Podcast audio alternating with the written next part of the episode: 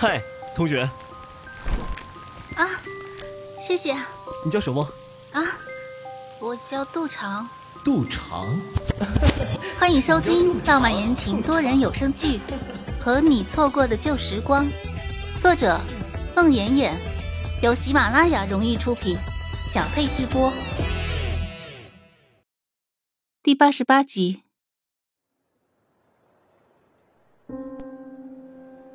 你只是一个初中老师，你能给他什么？相反，我能给予他加官进爵的机会，向上的台阶。你知道的，爸爸已经进了中央军委，浩宇只要和我结婚，他在部队的前途就是一片光明。我想，既然你爱他，就要成全他。你也知道，在部队里做出一番事业。一直是浩宇的追求。浩宇说他不想再回你的信了，让我给你回。我也有意借此机会和你把话说清楚。我想，你看到这封信后一定会明白浩宇的用心。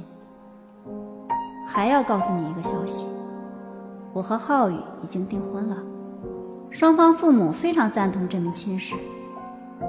我和浩宇从小青梅竹马。我们之间的感情肯定比你和他深。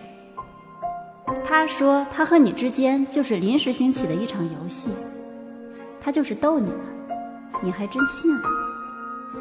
他最后还是会选择我，我知道，你看到这个消息后会很不开心。但是既然你打着爱好宇的旗号，那么我想你一定会替他着想的。请你以后不要再写信给他。即使你写了，浩宇也会交给我处理。你这几个月写来的信，浩宇都交给我了。不信，我给你说说。你上班后给他写的第一封信，说你第一次讲课时的紧张。春节前你给他写信，约他春节假期见面。但是你知道的，浩宇他不会再见你了。我想，你果然没有见到他吧。那次寒假和暑假时，你来部队找过他两次，我很佩服你的勇气。那么远，居然找到了那么荒芜的军事重地。其实那两次浩宇他都知道你来了，但是他遵守对我的承诺，他没有出来见你，而是请他的领导出面将你劝走了。我想你对此还记忆犹新吧？其他的，不用我再一一说了吧。所以，你若是再写信或者来找他，都属于自找没趣。我想，你也不是没人要，非得黏着浩宇不可。最后，按照浩宇的意思，还是抄一首古诗词给你。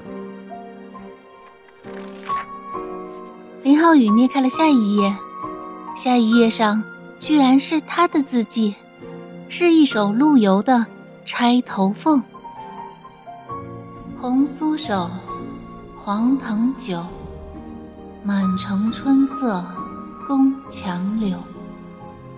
东风恶，欢情薄，一杯愁绪，几年离索。错错错，春如旧，人空瘦，泪痕红浥鲛绡透。桃花落，闲池阁，山盟随在，锦书难托。默默默。诗词的后面是他的几个字：杜长，保重。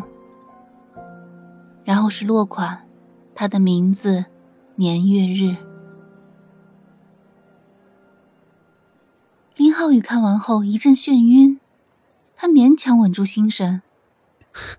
这不是我写的，撒谎！杨子东一拳砸在林浩宇的脸上，他一把揪住林浩宇的衣服。我认得你的字，你的字不仅是你们班写的最好看的，也是我们班写的最好看的。可怜杜长，当初拿着你写给他的信，是那么的自豪。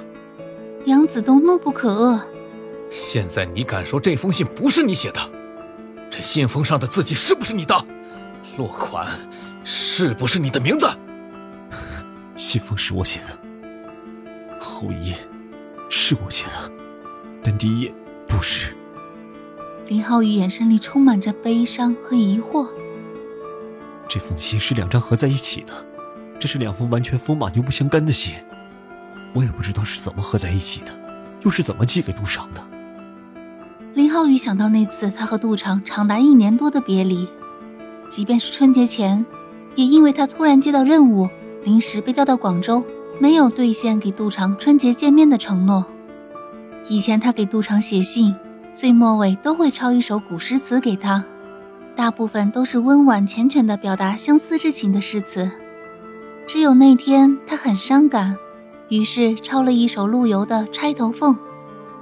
以前他给杜长的信落款都是“爱你的雨”，只有那天，他写下了“杜长保重”几个字。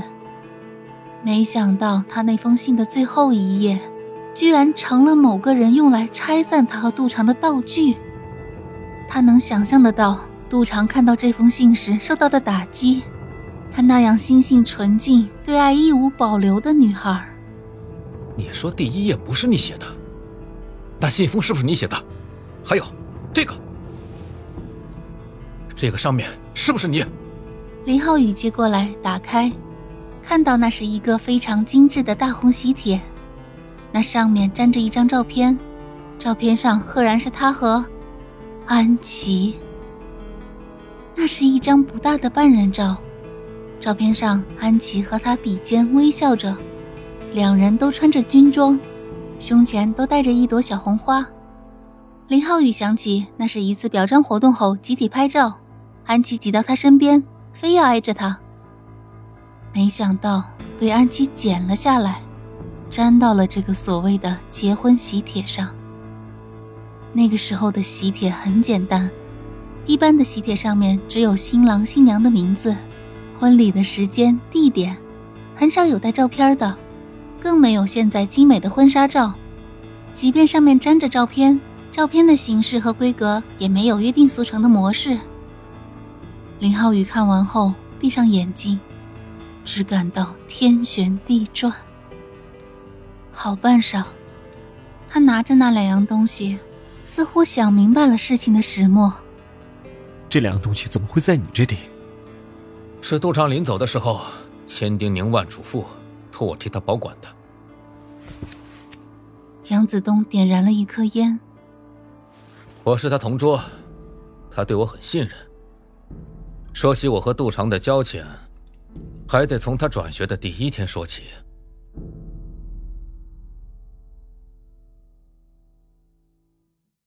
本集播讲完毕，感谢您的收听。